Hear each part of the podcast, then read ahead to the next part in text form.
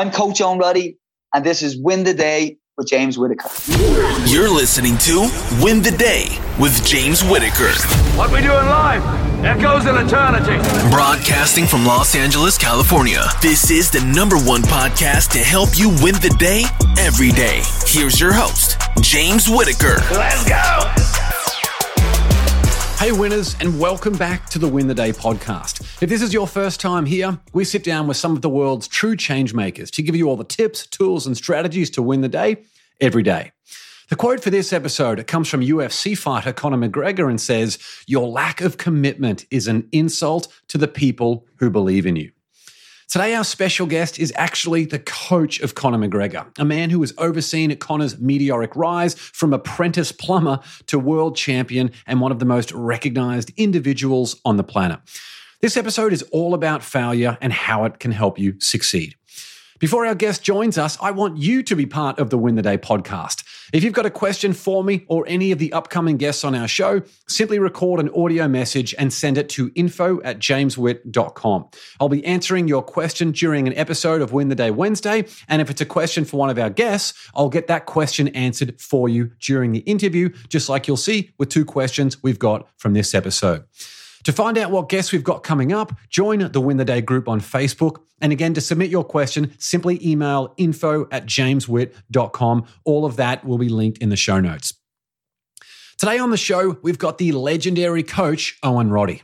Before his coaching career, Owen had a decorated 10 year career as a professional MMA fighter, where he became the undisputed cage contender, world champion, and defended his title three times. Owen is a Brazilian Jiu Jitsu black belt under coach John Kavanagh, and along with competing, has been, com- uh, has been coaching for more than 18 years. Owen has coached numerous amateur world champions, from kids all the way up to seniors, and at the professional level, he's worked with names like Gunnar Nelson, Artem Lobov, and Leah McCourt.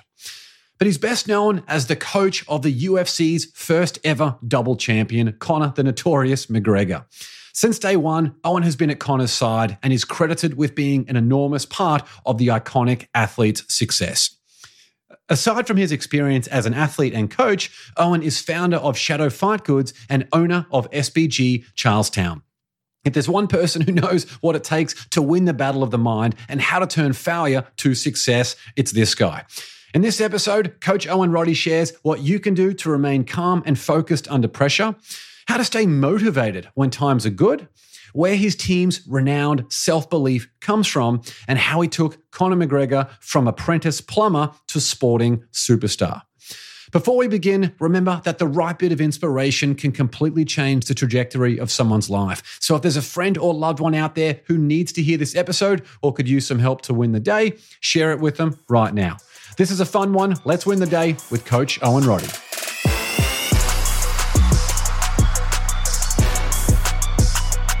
Owen, great to see you, my friend. Thanks for coming on the Win the Day show. I'm delighted to be on, James. Thanks a lot. Um, excited to, to have a chat with you and uh, talk to your listeners about um, about my journey. So yeah, let's let's get into it. and what, what a journey it has been. You and I were talking a bit offline. I mean, your career as an athlete, as a coach, as a business owner, as a parent, we can cover all of those things today. And a big shout out to our mutual friend Nina, who connected us as well. Nina, you're doing some amazing things. I might include a link to your TED talk actually in this uh, in this podcast as well because you're doing some great things. But uh, Owen, to kick things off, is is there a particular story or vivid memory that sums up what your life was like growing up?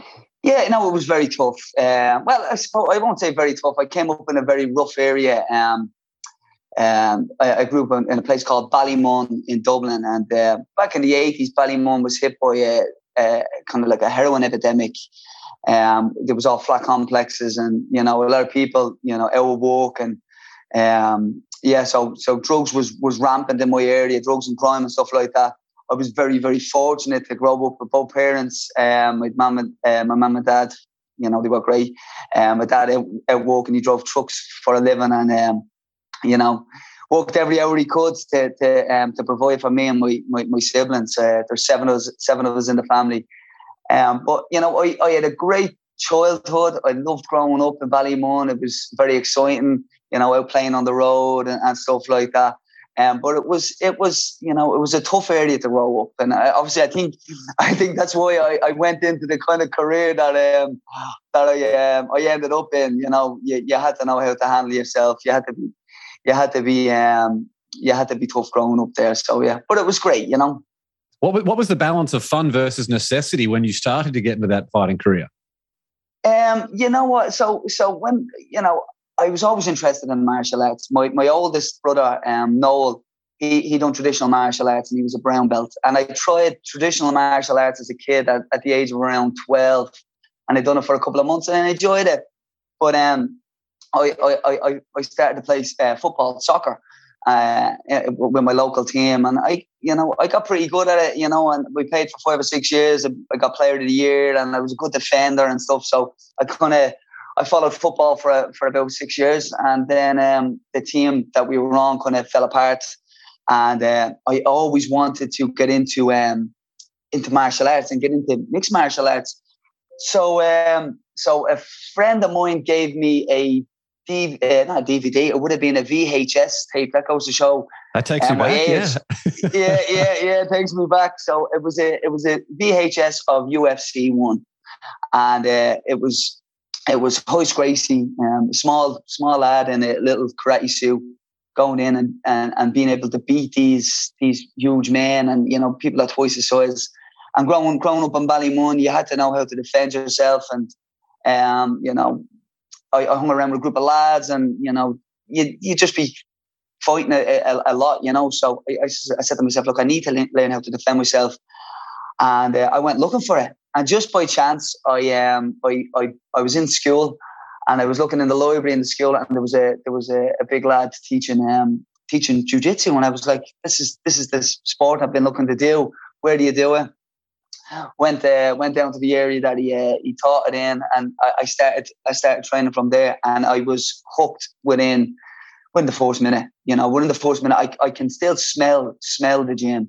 You know, it was an old dingy gym you know, mixed martial arts or you know, cage fighting. It, it wasn't it wasn't being done in, in, in Dublin or in Ireland at the time. We were forced to do it, and it was in this old grimy gym, and it was all the kind of the, the forced the forced mixed martial artists in the country. And I walked in and I, I threw myself in the deep end, and I got beat up day in, day out for for a good year.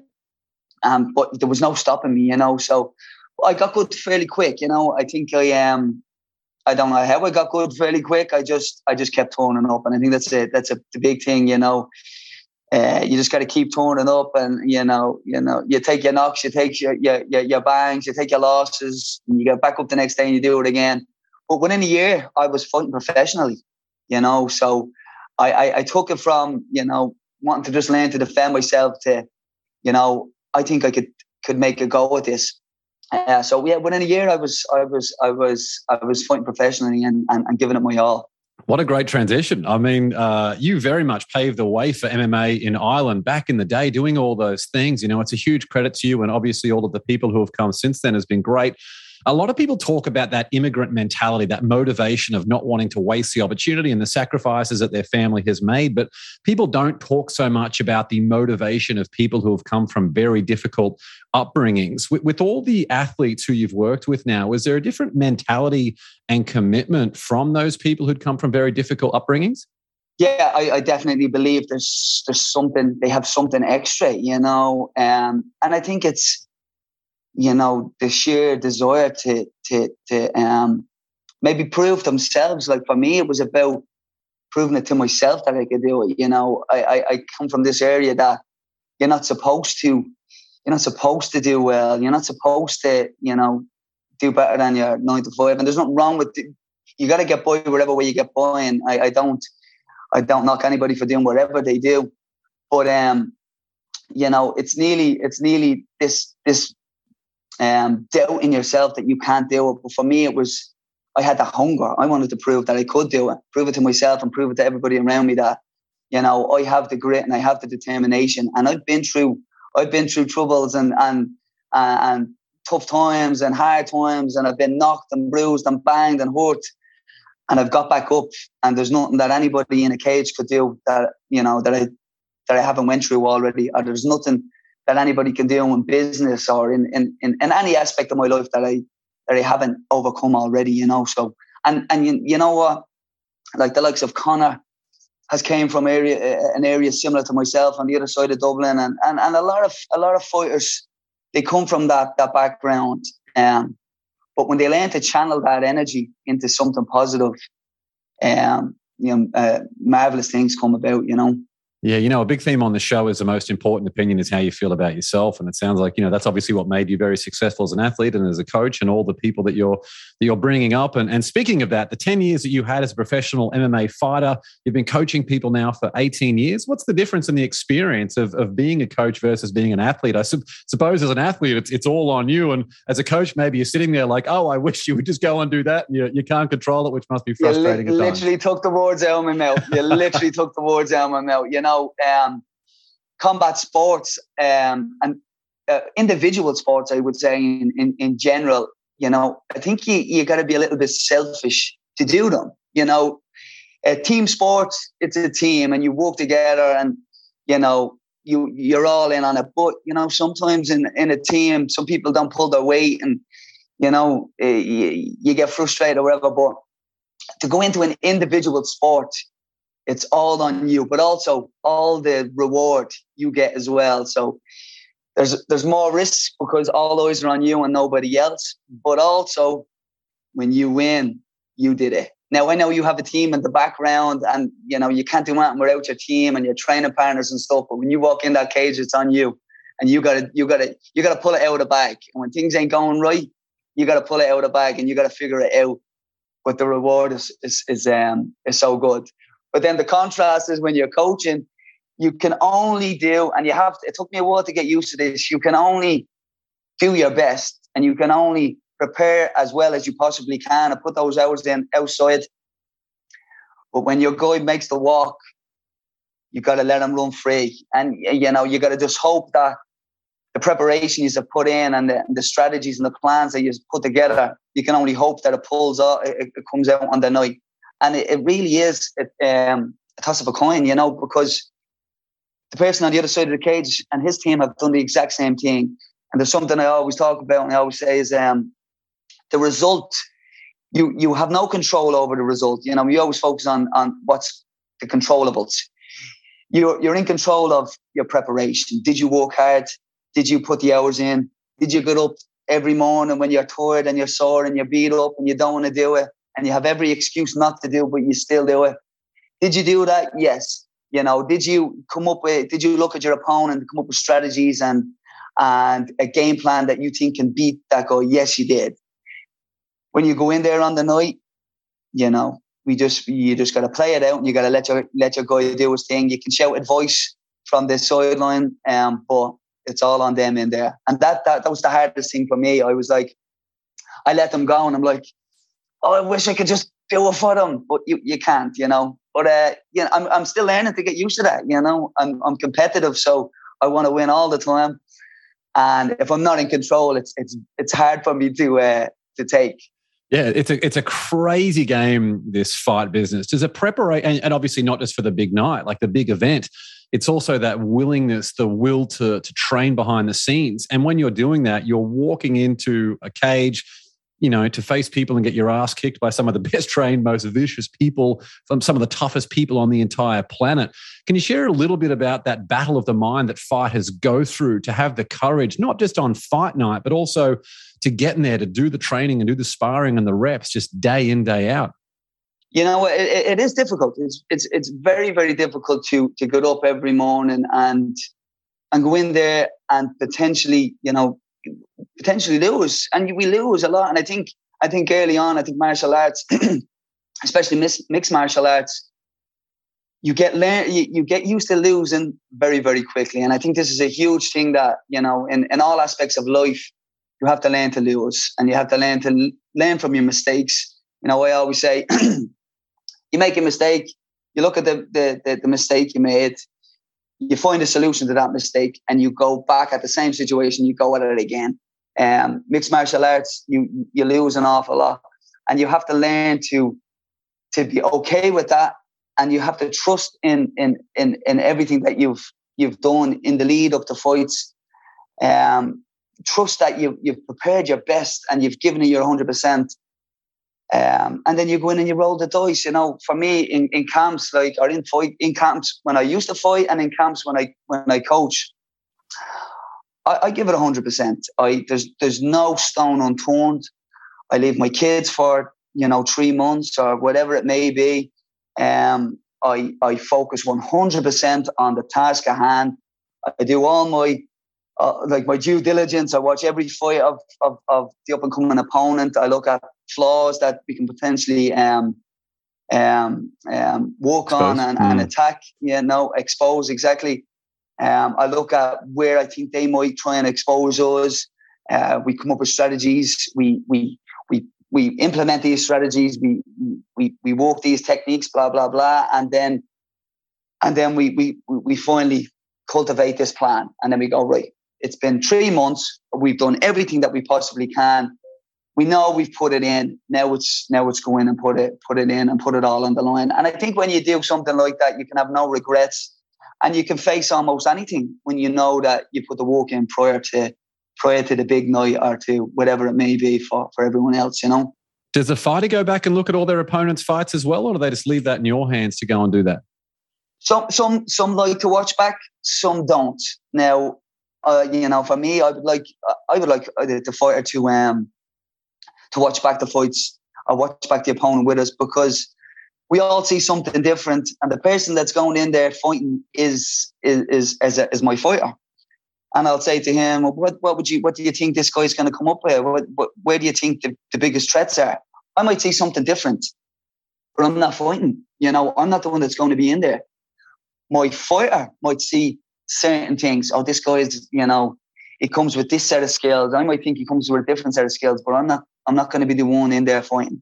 And my fighter needs to go in knowing that he has addressed or we have addressed the, the, the problems that that he sees. Not, you know, I'll give my advice on what I see, but he has to address everything that he sees. And until he's until we address those issues, then we don't add anything else in. So, but some some fighters will refuse to watch it because maybe maybe they get nervous, maybe they think that um they they don't want to put a huge emphasis on what the opponent is going to come with, and they want to focus on what they're going to bring to the fight. So it's you know it depends on the fighter to to be completely honest. But um, as I said, we try and you know we try and address every issue possible, and then we we, we go in and, and try and get it done. You know.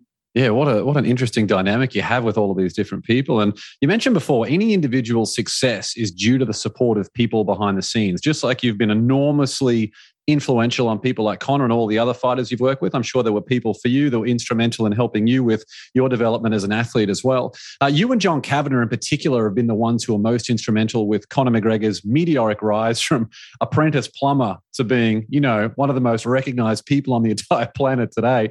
Uh, take us back to your first meeting with John Kavanagh. What was it about him that, that you respected? So I met John, as I said, when I went down to that gym that first time. Um, down in it was in Killester in Dublin. Um, I met John that day, and John was the only guy that was kind of small, small, similar height to me, similar weight, and um, everybody everybody else was a lot bigger. So I was like, "Can I move around with you?" And John was like, "Oh no, no, I'm going to move around." And thank God I didn't move around him because he went on the mat and he schooled everyone. And I was like, "Oh my God, I I dodged the bullet." But um, you know what? You know what? Um, you know, I, I took from John straight away was his commitment. He was, and his commitment even nowadays, like I, you know, John is my coach and he's been my coach for, you know, 18 years, 20 years. and, you know, I, I'd, I'd like to think I'll, I'll get to the stage where I'm an as good coach as he is. But there's something that he he does, you know, and it's something that i I'm trying to implement myself. Is his commitment. He he doesn't take his eye off the ball. He's committed 100% to, to coaching. He watches every MMA show that you can watch. He watches every fighter. He studies nonstop, 24 7. Um, and and he gives back to his to his team. He's he's always watching watching his his fighters, looking at what kind of you know what kind of game games would suit that fighter. Because what you know in, in, in fighting, um, you know your fighting style is, kind of determined by your your attributes. So what kind of body type you have, you know, whether you're fast, slow, whether you're you know you're you're you're you're long or long and lean or you're small and stocky, and then your personality. Are you a a, a you know a, a thinker? Do you sit back and assess the situation and and and you know bide your time and then then make your attack, or are you the aggressor? Do you go forwards? Do you take the risks and and and, and go all in there? So you know, John is very good at looking at the the the, the fighter, seeing kind of what style they um that he thinks they might suit and and, and walk there. And, and from day one, um, I, I, I was just I was in awe of John, and you know I still am to this day. You know he's he's my coach, and I I, I I'm very fond of him, and you know I'm learning a lot, and I'm I've took a lot from John, and you know now I'm I'm trying to expand on that, you know, and I think that's I think that's um the the job of a mentor, and you know. Uh, he, he he gives us the blueprint and then we underneath and we try to uh, we try to grow and, and build on that you know yeah, well, amazing, amazing to hear that. Thank you for sharing that, and I'm sure John has probably learned a ton from you over the years as well. Uh, what about the what about the moment that you met Conor for the first time? How did that happen, and did anything stand out in particular about his mindset or the energy that he carried? Yeah, so so Conor Conor joined the gym. I remember I remember his first class. I remember walking in, a young, confident young lad, and it was something that just we were all taken back by because you know I'd been fighting for a good few years prior to kind of getting there, and I was a professional, and I you know I was I was doing very well. But this young kid comes in, and he's he's got this just belief in himself. Now you you, you got to realize that he, he could box a bit, like he was a good boxer, and he's power in his hands, but he had nothing else. You know, he had no wrestling, he had no kickboxing, he had no jujitsu, no nothing. So he was losing straight away. But every time he lost, he'd just get up and he still had this belief in himself that he was just the best. And you know, I was a bit baffled. At first I thought he was a bit mad. I was like, this this kid is crazy. He doesn't know he doesn't know any jiu-jitsu, no wrestling, no nothing, but thinks he's the best fighter in the world. But you know, he had this belief in himself. And I think I think in order to be successful at anything, you know, you gotta back yourself. You gotta believe that you can do it because you know at the start everyone else thinks you're not going to be able to do it you know and you got to prove yourself. You got to prove them wrong and you got to prove to yourself that you are this person. And you know you can't do it without putting the work in. And one thing Conor did was although you know he thought he was the best in the world from day one and he you know he'd get submitted or he'd get taken down or he'd get kicked he would just come back up the next day like I said and like I did. Just keep turning up looking at the situation, looking at looking at um, the mistakes you're making, and, and and you know it's problem solving. How did he catch me this time? What what mistakes did I make? You know, okay, you take notes. Okay, I done this, I done that. I'm going to address them. I'm going to go back in with you know, same person, same same rule sets, whatever, and try and fix these problems. And Conor done it, and he done it quickly, and he he did it very, very quickly. But you know, at the end of the day, he was up every day nonstop. So, um, you know, I say he did it quickly, but when you're putting that many hours on the mat, you know, it's probably not that quick. It's just, it's just he's put more hours than anyone else. But uh, yeah, that was it. I think his, his confidence was was the big one. You know, I think it grew on all of us as well. We all became a lot, com- a lot more confident when he was there. People talk about Michael Phelps, about how he has these different physical attributes. Was there anything with Conor aside from that unwavering self belief in terms of maybe he recovered faster or he was stronger or just had that precision timing? Was anything like that for him? Um, you know, yeah, he, he has got he's got certain attributes like he's got long arms, um, long arms, big hands, um, good timing and stuff. But to be totally honest, I just it was his confidence. It was his, it was sheer belief. He couldn't be touched, you know. And you know, once when you fail, when you fail a lot, it's hard to keep getting up and going. I'm the best. I'm the best in the world. I'm even, you know, you know, I've I've won and lost in fights, and when you lose in a fight, you know, the old the old doubt kicks in, and you know, you you start to question yourself. You know, am I actually this good? And but as I said previously, and you know, when you learn to fail quickly and um, learn from your failures and and go straight back at that problem and and go at it with, with a new approach and with your new tools and your new weapons to go straight back at it um, and, and, address it again, you will you will eventually conquer it. And Conor did that. Um, he kept believing in himself, but every time he failed, he, looked at the situation. Okay, what am I doing wrong? Okay, I need to fix this. I'll go back at it again. Okay, I failed, let's say in submission. I got submitted in 30 seconds in that round. The next round, I'm I'm I'm getting to a minute. Oh, now now I got through a whole round without being submitted. Oh, now the next round, now I'm actually being dominant for half of the round. So it's winning these kind of these little battles, you know, uh, and that reinforces your um you, you know reinforces what you're doing it gives you that reward and you strive strive strive forward to get it you know yeah, it must be a good athlete for, for you to be someone of the coach of rather than someone who doesn't have that, that self belief. And he, he has said countless times that you're an enormous part of the success that he's had. How, how did you help shape him into the fighter and the, and the person that he is today? Yeah, you know, so myself and Conor, we, we were sparring partners when we were when, when we were young.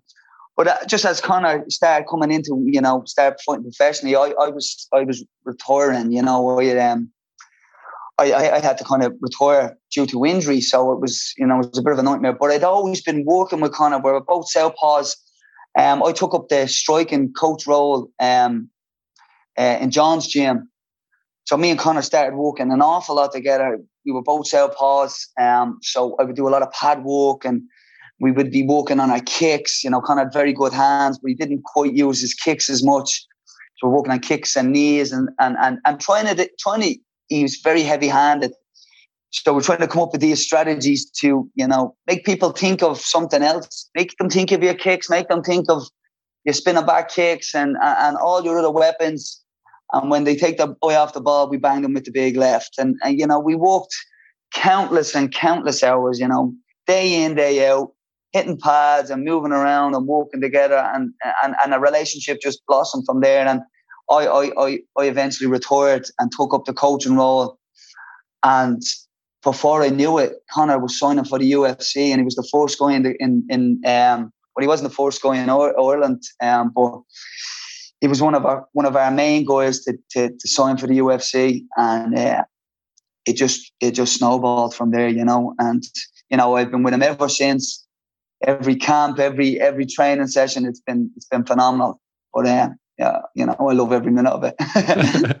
it sounds like you require, you know, what they say, it takes a village to raise a child. I'm, I'm, sure when it comes to, you know, the UFC and these major world championships and things, that there's a, a big team involved outside of the the three of you. How do you manage the the coaching duties in particular, so there's not too many chefs in the in the kitchen?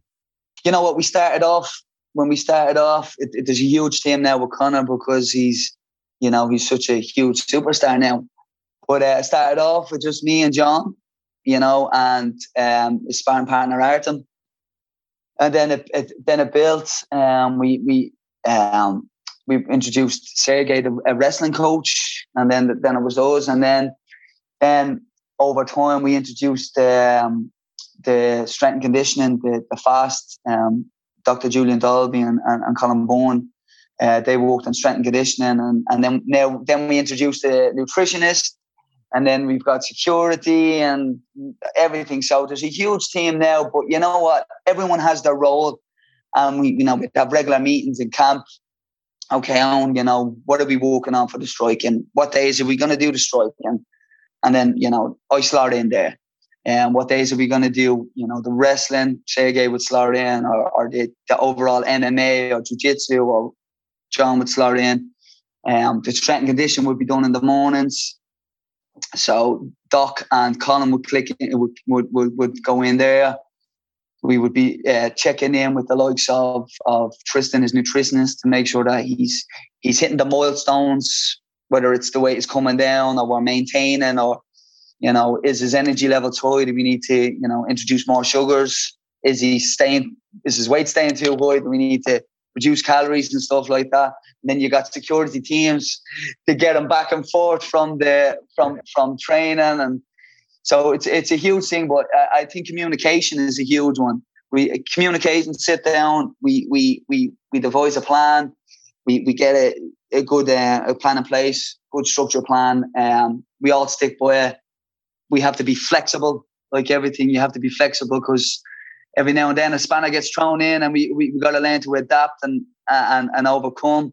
Um, so we got to be flexible and we make decisions quickly uh, and go for it. You know, so it's um, it's it's a big it's a big um, it's a big procedure now. But you know, back in the day, it was just you know t- two coaches, a sparring partner, and Conor traveling around fighting like like like mad things. So yeah, but we've came a long way.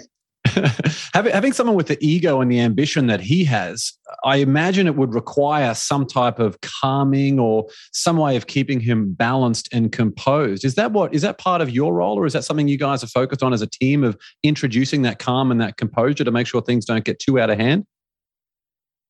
Um, yeah, like I mean, we same again. I think it's communication between myself, Conor, the whole team. You know, um, Con- Conor himself is super calm. You know, although he plays the game of roiling people up and you know tries to get under people's skin, but this this is a very smartly you know it can be a very smartly played game. You know, and you know he's very good at getting under people's skin and getting them roiled up and getting them worried. But when it comes to when it comes to on the night or in training or sparring or anything like that, he's very very calm. But if if things you know, things do escalate. It's the same. We we we we we regroup, we communicate, and we we figure out, and, and we go again. But um, yeah. So, it, but for Conor he, he's he's super calm um, all the time, you know. That's great. Uh, in in the Aldo fight, you know, the quickest knockout in UFC title fight history, you must have been like, "Wow, this is incredible." How did you feel seeing that unfold, and how did that change your belief in what was possible for the team? I didn't think, you know, at first I didn't think Conor could get to the UFC. Then he gets to the UFC. I didn't, and then I was like, okay, you know, well, if he gets to the UFC, we'll we'll do okay if he gets a win. And then he gets a win. We're like, okay, yeah, you know, we we don't want to we don't want to overstep the mark. Coming from this small town, it's it's it's like you, you're not expecting, and where I'm coming from and where he came from, you're not expected to do so well. But Conor just kept knocking down the, the barriers, and the team started to believe and, you know, he just, I, I, I just had this unbelievable belief in him then as well. And, and John did. And we just thought there was nothing he could do. So he beats, he beats, um, uh, Siver, Mendes, and then Aldo comes up. And Aldo was the best on the planet. And he's, you know, nobody could touch him. But we, we, we knew that if, if Conor could land on the chin, he would hurt him. Um, you know, Conor is so powerful. And the fact that Conor was getting under his skin and we knew Aldo was going to come out aggressive. And he, you know, you've seen the footage. I don't know if you have seen it, but if you if you haven't, you should check it out. The backstage, Conor's like, you know, he's imitating Aldo coming out fast and Conor's pulling and countering.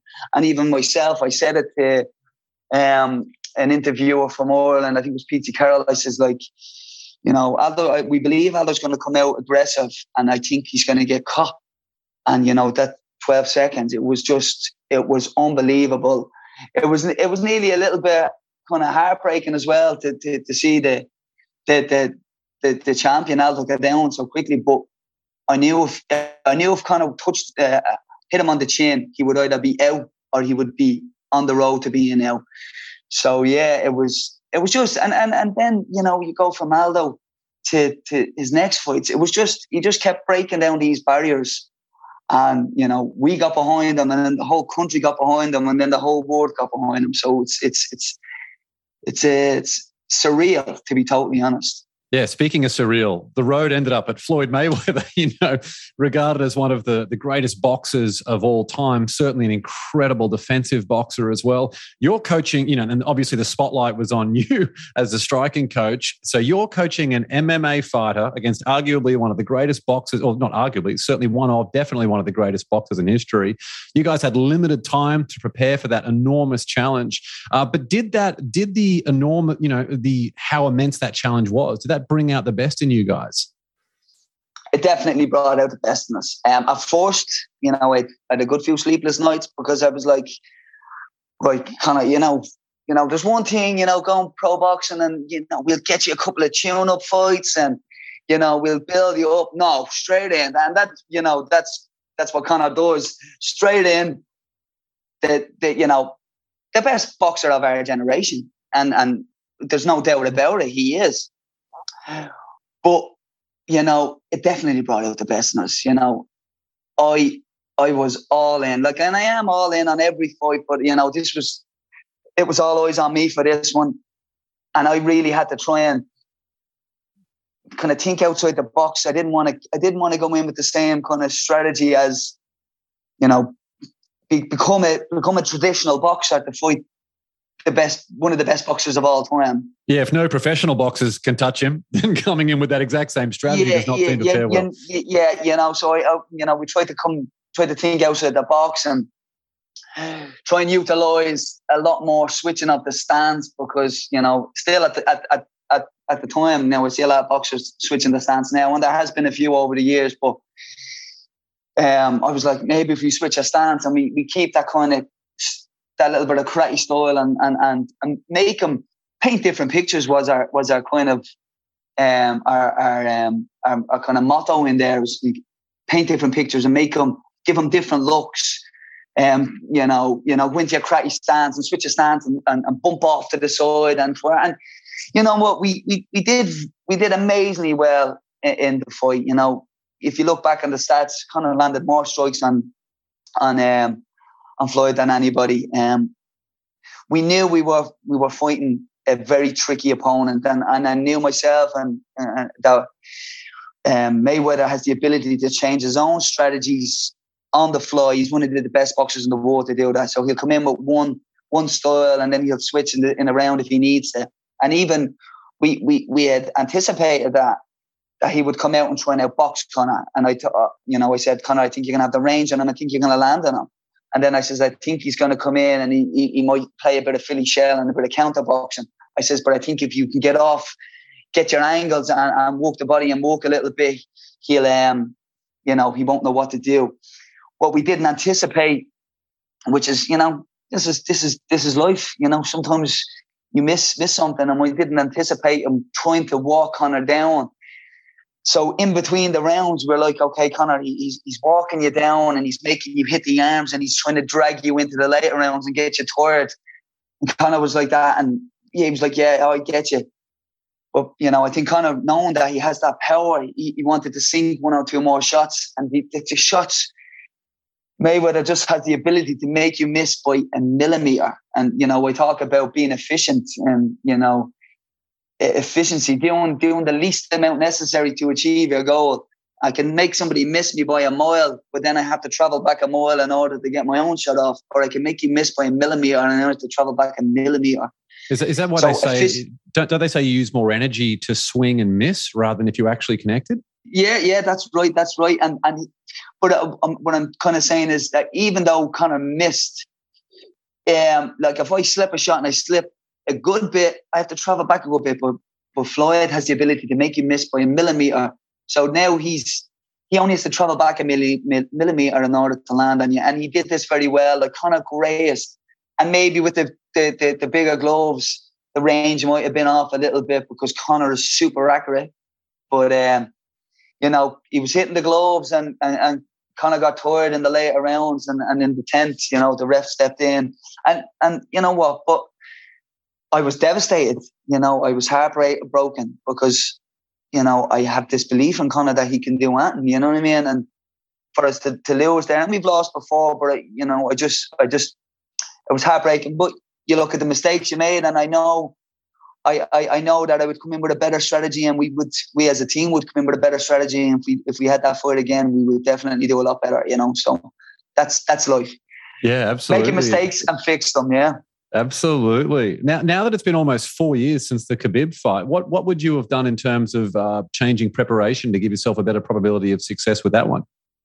Yeah, I think uh, as well with that one, we we were too we were too defensive orientated. You know, um, Khabib has has a set of skills that are very very, you know, they're very hard to beat. You know, because he hasn't been beaten. But um, and if you play if you play a guy at his at his game, you know he's got a lot more answers than you than you have.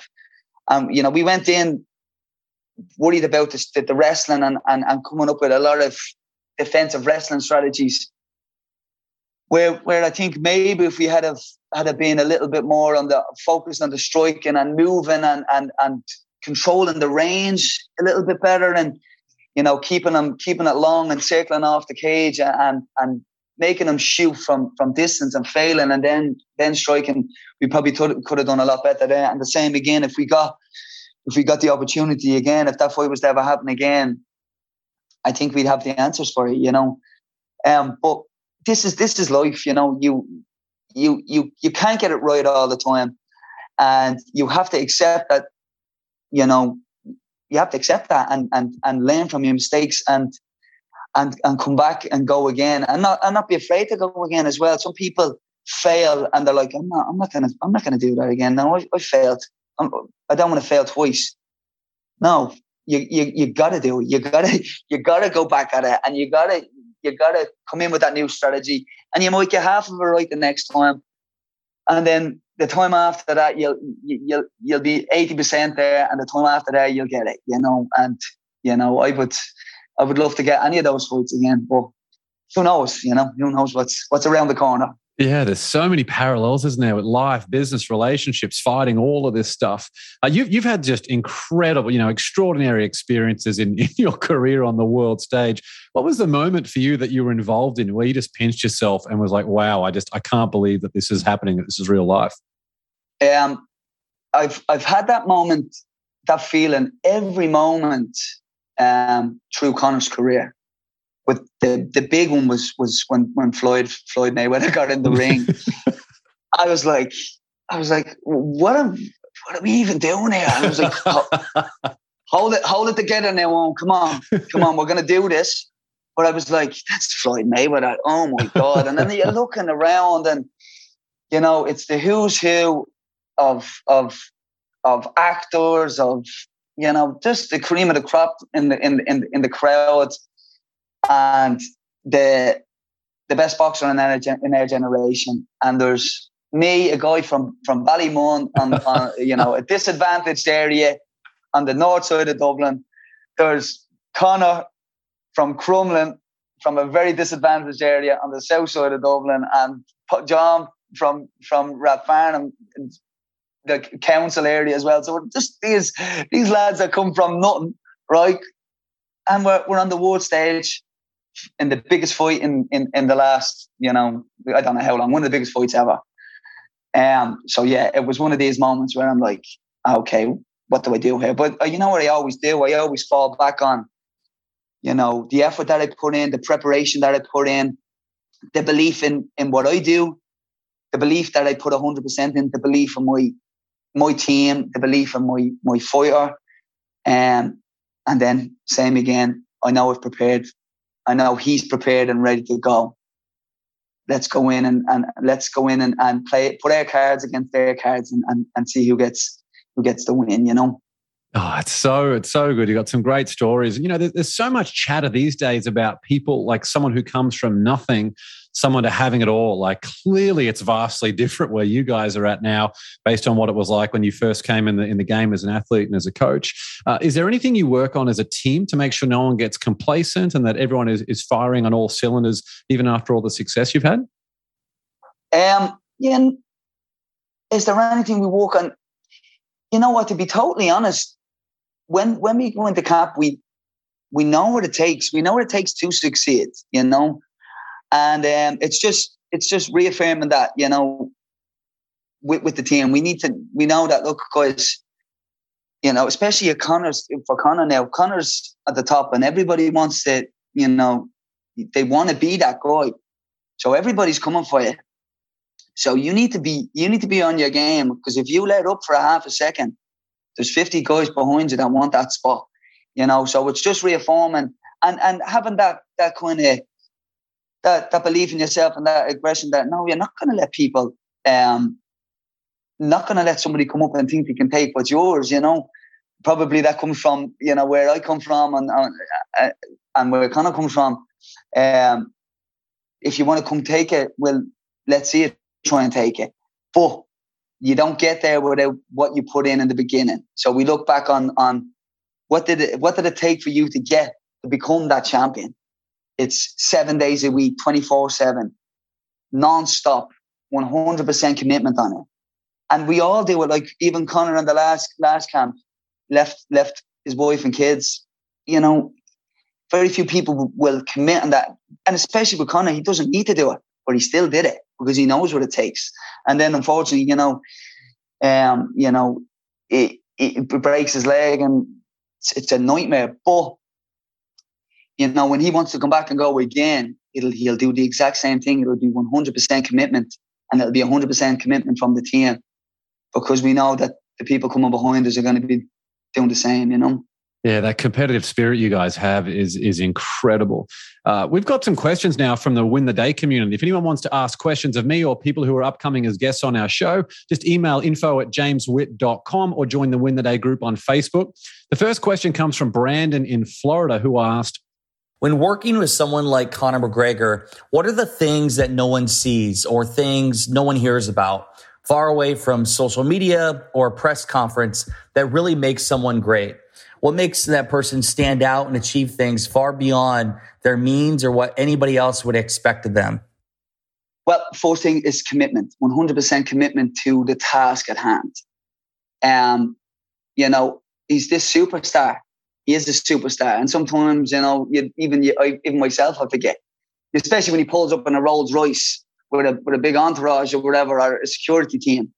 But when he goes into that gym, he is a student of the game. He is always willing to learn. Um, and, and like myself, I'm always willing, I'm always open to learning new skills and learning from coaches. So commitment to the task at hand, open-mindedness, um, been willing to take advice from from from myself, you know, from from John, from Sergey, from the strength and conditioning team. So so those things, commitment and, and being a student of the game, he is he is um oh and also you know what he he, he is a it's his, his atten- attention to detail. Sorry, um, you know the smallest detail can make it make a huge difference, especially in our sport and especially in in in, in every aspect of life. You know, those fine little details that when we get them right, you know, it opens up everything, you know. So he'll be like, well, you know, where's your elbow on this? And um, what angle are you taking on that that that shot? Or, you know, should I be close to his shoulder when I'm firing that? Or should I be, you know, all of these little small details, some stuff that I would even even forget about. So yeah, um, 100% commitment, attention to detail, and always be a student. Yeah, you know, Owen, it sounds like he is super coachable. You're super coachable based on what the things that you learned from John, and then John being super coachable through all the the commitment that he has as well. Like clearly, you've got that as this DNA of all of you, which is such a, a big part of your success. We have another question from Brett in Queensland, in Australia, who asked, "How do you balance, or what's the fine line between that um, that digging into someone's head?" uh, using the ego versus um, having a strong game plan? So, so the balance is when the when the cage door closes, we implement our game plan and our strategy. Everything prior to that is is to be honest, it's it's entertainment for for the people looking to watch. So, you know, Conor is the best at, at um, drawing the crowd because of because of he uh, because of how he entertains people. Um, but I will say he doesn't get emotionally attached. Very, very, very rarely gets emotionally attached in any fight. Um, he'll say all sorts. He'll get his opponents riled up.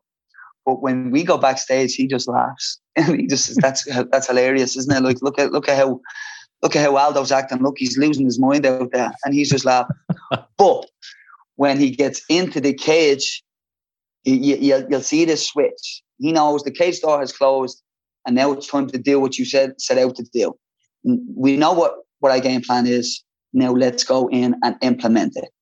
And he does it, and he does it like no other. Mm, incredible. Uh, you've had, you know, on this crazy journey that you've had and that, that you're still on, you've experienced the, you know, the dizziest of highs and the crushing lows. Is there a particularly dark day that, that stands out for you? Because we like to keep it pretty real from a mental health perspective on this on this show.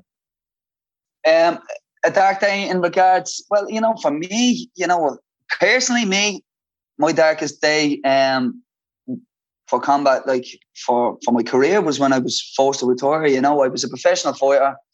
I was on the cusp of, um, you know, getting to the UFC. I, I think if I had had one more fight, I'd have, I'd have got signed to the UFC. I I had a fight on a show in in the UK in Cage Warriors. I fought um, a guy, uh, Wilson Reis, who ultimately went on and fought for the UFC belt. He didn't win, but I went and I, I lost the fight, but I gave him a bit too much respect in the fight, and I, you know, I didn't implement my game plan. I lost, but I, I remember a couple of days later having, you know, I was upset. Obviously, I, I like, you know, if I lose, I'll give myself a week to sulk, and then I'm like, okay, now let's go.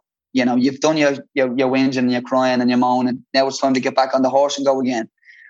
And then I I I um I realized I had, had an injury, and I was like, I I I done some research to see if I would get cleared to fight in, in the UFC and if I would get cleared to fight again. And it was a high risk um, injury, and I I I, I had, I had uh, two kids at the time. I I was forced to retire, so my dreams were shattered. I was done. I was like, what do I do now? I was like, I I left my job. I had a good job when I was 18. I had an apprenticeship, and I was I could have done very well out of it. And I walked, and not I walked out, I gave my notice in the job and I says, look, I'm going to be a professional fighter and I'm going to fight in the cage. And, you know, my, my boss was like, you're crazy, don't do that. And I did it and I was on the doorstep and, the, you know, I, I, um, it, it got taken away from me. So I, I, I had to realize that, you know, I have to, I have to adapt now. Where, what do I do from here? Do I just go back to, to, to you know, uh, a nine to five that I don't love, or do I, do I move in a different direction and become a full time coach? And I became a full time coach. So the biggest negative, obviously, is is is losing one. Um, you know, one of the goals that I set out to achieve was taken away from me. But then I was, you know, I I, I learned to adapt and and improvise and move into another another area and you know I became a hugely successful coach you know so you know where where one door closes another one always opens you know yeah no true saying yeah, the fact that you were open to that, I mean, it's huge. Obviously, your identity was, was there as a as a fighter, and then um, I, actually feel like in life, I've spoken about on the show a few times before that I feel like in life we have several moments where it's almost like a rebirth, where we we enter this this new part of our our life of something else, and your transition to that now, you know, to coach as well as a business owner, uh, which I want to quickly switch gears and, and chat about your your experience as a business owner. What what excites you the most about the work that you've got on at the moment? Yeah, well, you know, as I said, just talking about evolving. Yeah, I think even myself, I think we evolve into different characters over over a lifetime. You know, and saying for some people, don't don't get too fix, fixated on you know the, the, the character you are or the, the, the person you define yourself as. Like I was a professional fighter, and that was my life. I am a professional fighter. Then then I became a you know a, a high level of really really high level coach, mixed martial arts coach, and now. as I'm getting older now, I've got a couple of businesses, and now I'm becoming into, uh, um, I'm, I'm evolving into a a businessman and a business owner. I've got my my my gym, which is very successful, SBG Ireland, which is which is turning out lots of new, young, up and coming fighters, young amateur champions, world champions, and um, young professionals coming through, and it's doing very successful. But I've also moved into um, setting up an equipment company called Shadow Fight Codes, and Shadow Fight Codes is, to be honest, at the moment, I'm I'm, I'm really I've really fallen in love with it because you know, I've I, have i have been a professional fighter for many years, and I've I've used every bit of equipment, and I've had, every injury and knock and bang, and I just look at the equipment that's out there at the moment, and you know, it's below par. So I set up Shadow Fight Codes to improve and innovate on on on all the equipment that's out there, and I'm I'm, I'm becoming a student again. Now I'm a, a business student. Um, you know, it's okay to, to be a beginner. You know, I was a beginner as a fighter, and I was a beginner as a coach, and now I'm a, a beginner as a businessman, and I'm learning every day, and I'm making all those mistakes, and I'm I'm finding the solution, and I'm I'm, I'm going back at that problem, and, and eventually, you know, no problem will will will outdo me forever. I will I will I will find the solution to every problem. But um, I love Shadow Fight Codes. Um, it's it's it's my it's my baby at the moment, but also, you know, I've I've online MMA programs that I, am trying to reach out to, to, you know, trying to give people the opportunity to train with me and learn some of my my my you know martial arts philosophy and and and, and get fit while doing so. Um, I live in Ireland, so it's you know people can't train with me from the US or or from you know Australia or wherever they may be. Um, so now now they have the opportunity to train with me online. Um, they can do it live, um, or they can do it in pre-recorded training. So my MMA Fit that launches in in, uh, on March seventh, and then Shadow Fight Codes is is is is selling well, and we're, we're we're enjoying what we're doing there. So yeah, I'm I'm I'm enjoying I'm enjoying the new challenge. You know, business is is is is is great. It's very tricky, but um, I, I love every aspect of it. Well, I feel like the apprenticeship you've had as a fighter, as a world champion, you know, is going to hold you in, in good stead with all that. And speaking of being a beginner, I mean, being a being a parent, I mean, that is, you know, you get no uh, no manual on how to on how to look after children. You just come home from the hospital and you're like, how the you know what the hell am I supposed to do with this? What, do, what do I do? What do we do with this baby? Exactly. Oh the stakes are the stakes are very very high when you when you got to look after kids. Uh, how do we teach res- resilience in kids? I know so much of the work that you have done and gone through yourself is on resilience. How do you how do you give your kids that resilience without them? Obviously, there's a certain degree of experience that you need. You've got a life has to kick you on your ass multiple times for you to learn those lessons. But is there anything you're particularly focused on as a parent to to teach that resilience in your kids? Uh, you know what? To be told, the, the big thing is exposing them to failure you know, unfortunately, and you know, it breaks my heart sometimes. You know, my kids are in sports; they do make they do martial arts with me. I have three girls. Um, I don't particularly, you know, want them to do martial uh, to to do com, uh, mixed martial arts competitively. Tired on the body, and you know, my body's it's a bit broke up to be honest. There's easier ways um, to do, but if they if they fell in love with martial arts, um, I would I would be behind them 100%, and I will be behind them 100% on whatever they do. But my goal as a parent is to expose them to failure, learn, teach them to to look at the failures, look at the, the mistakes they've made, look look for the solution to those mistakes, and go straight back at that. Like I said previously, here, go straight back at that problem and go again.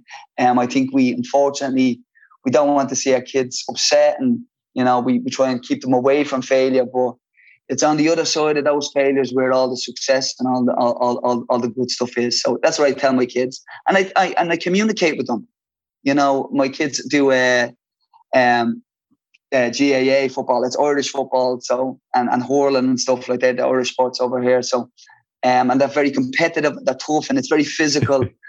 um, and they they you know, they fail a lot. They, they lose the ball, they miss kick. And I, I and I say to them, it's okay. It's okay. You're going to miss kick hundreds. But you know what? The, the more you miss kick, the more, you know, the more times you kick that ball, the more times you're going to be successful kicking that ball. So don't worry about it. Just look at the problem and, and find a solution and go again. Um, and, you know, they're getting there. They're still very young and they get upset, but you know what? It'll, it'll, it'll stand for them in the long run.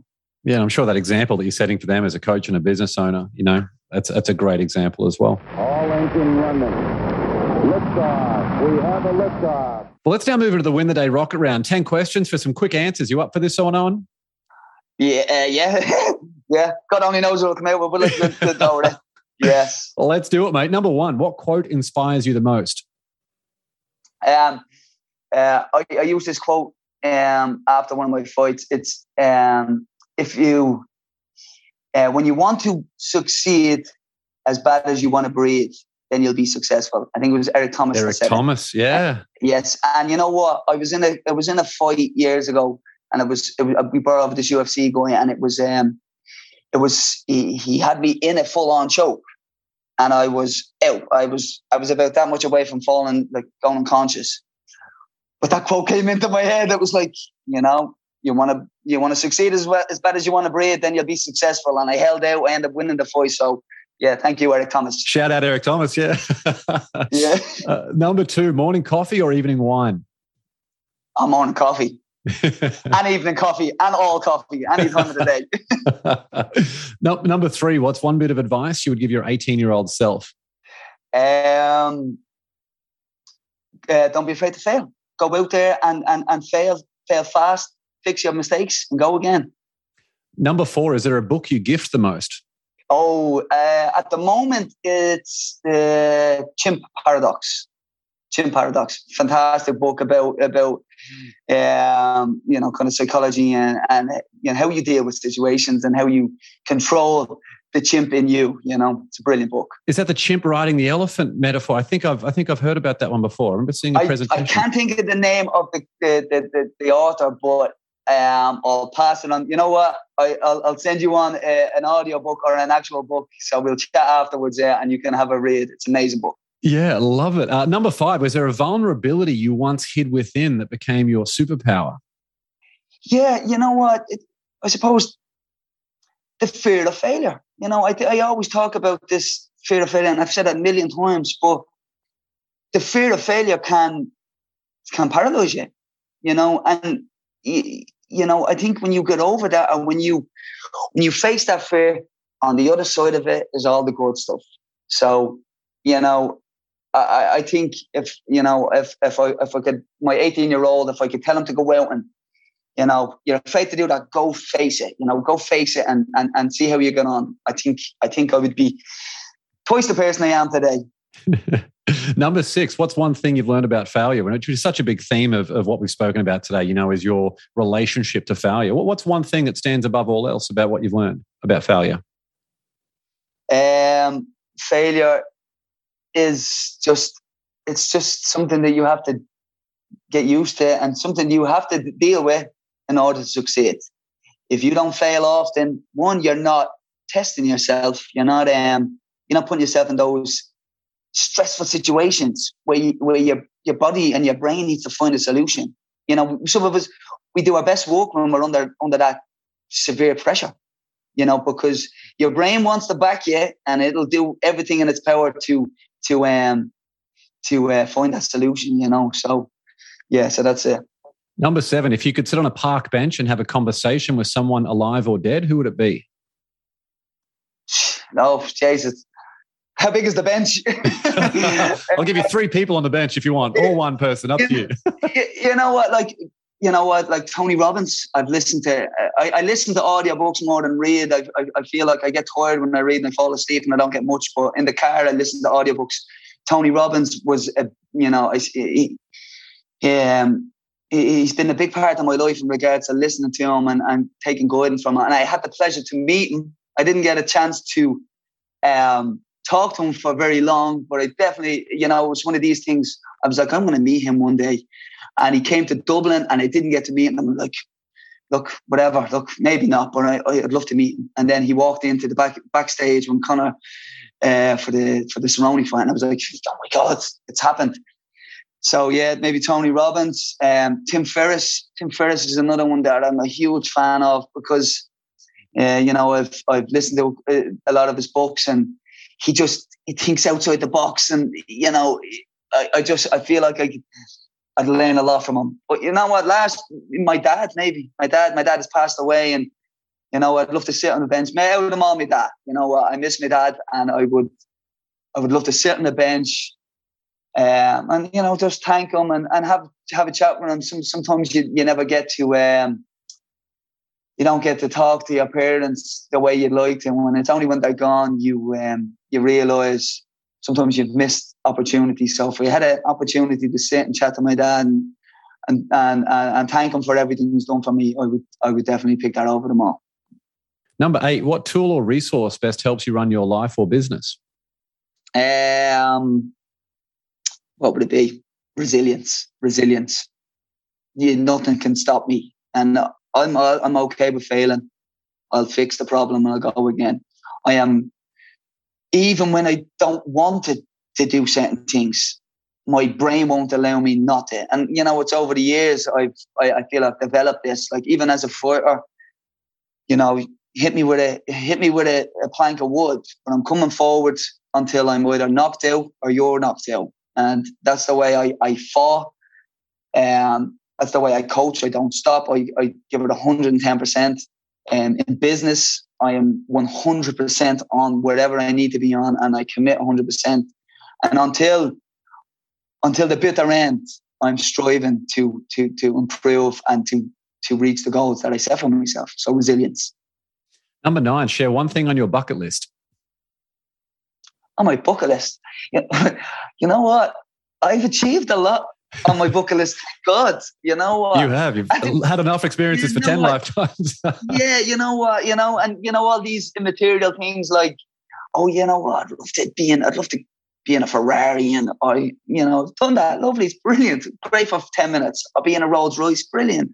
I was on private jets and, and, you know, so lucky to do all of these things. But you know what? To be honest, my one thing, and I'm going to do it soon, is bring my, bring my wife and my kids to Disneyland. We haven't been to Disneyland yet. My kids are at a good age now. And I think it would just to see what, just to see their faces in Disneyland, you know, I, I'd, I'd, I'd die a happy man if, if and when, when, when I do it. Um, that'll be, that'll be a, a, a nice one for me and for, for my kids. And number 10, final question. What's one thing you do to win the day?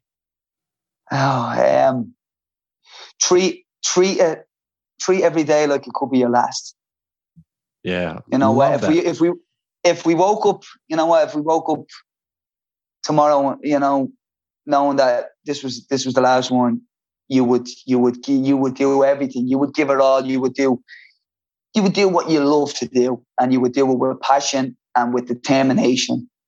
So imagine imagine somebody that could live every day like it was that last. Imagine how successful they would be. So yeah, that's yeah. Well, I think there are going to be people who are ready to get after it after listening to this interview.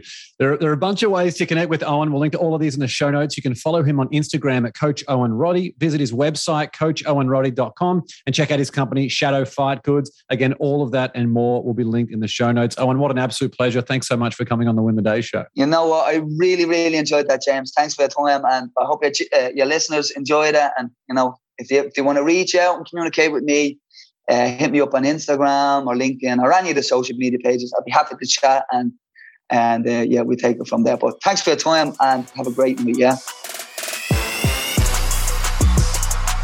I hope you enjoyed that interview. As you heard, our guests love to hear positive feedback no matter where they're at in their careers. So share a comment on the YouTube version of this episode with your favorite takeaway so our guests know they made a difference in your life today.